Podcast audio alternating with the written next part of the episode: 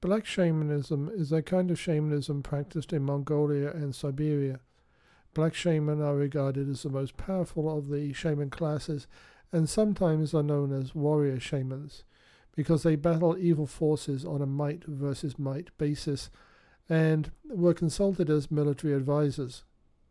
They obtained their power from the north, that is, the North Pole or the North Star, and could easily be identified as they always wore black robes with very little, if any, decoration. The primary function of the black shaman was to deal with demons and the dark gods on behalf of their clients.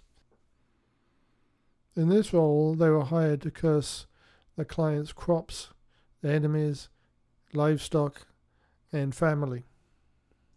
In wartime, the black shamans attached themselves to the army, rather like the modern padres, and helped to win battles using their occult powers.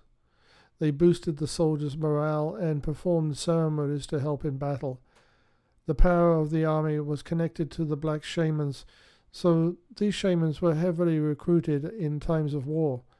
Although not a shaman, Genghis Khan, the most famous of the Mongol commanders, is the best known practitioner and follower of black shamans and shamanism.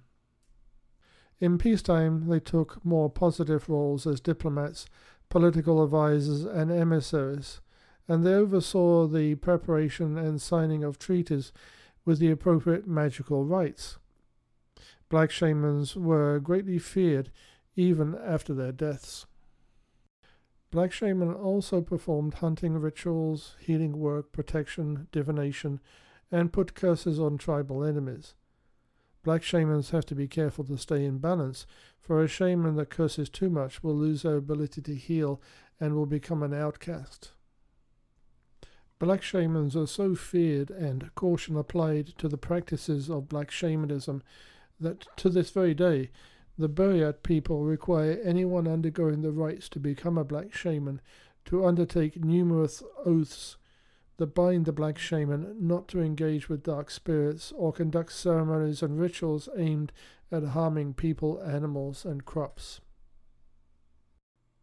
I hope you found the podcast enjoyable and informative.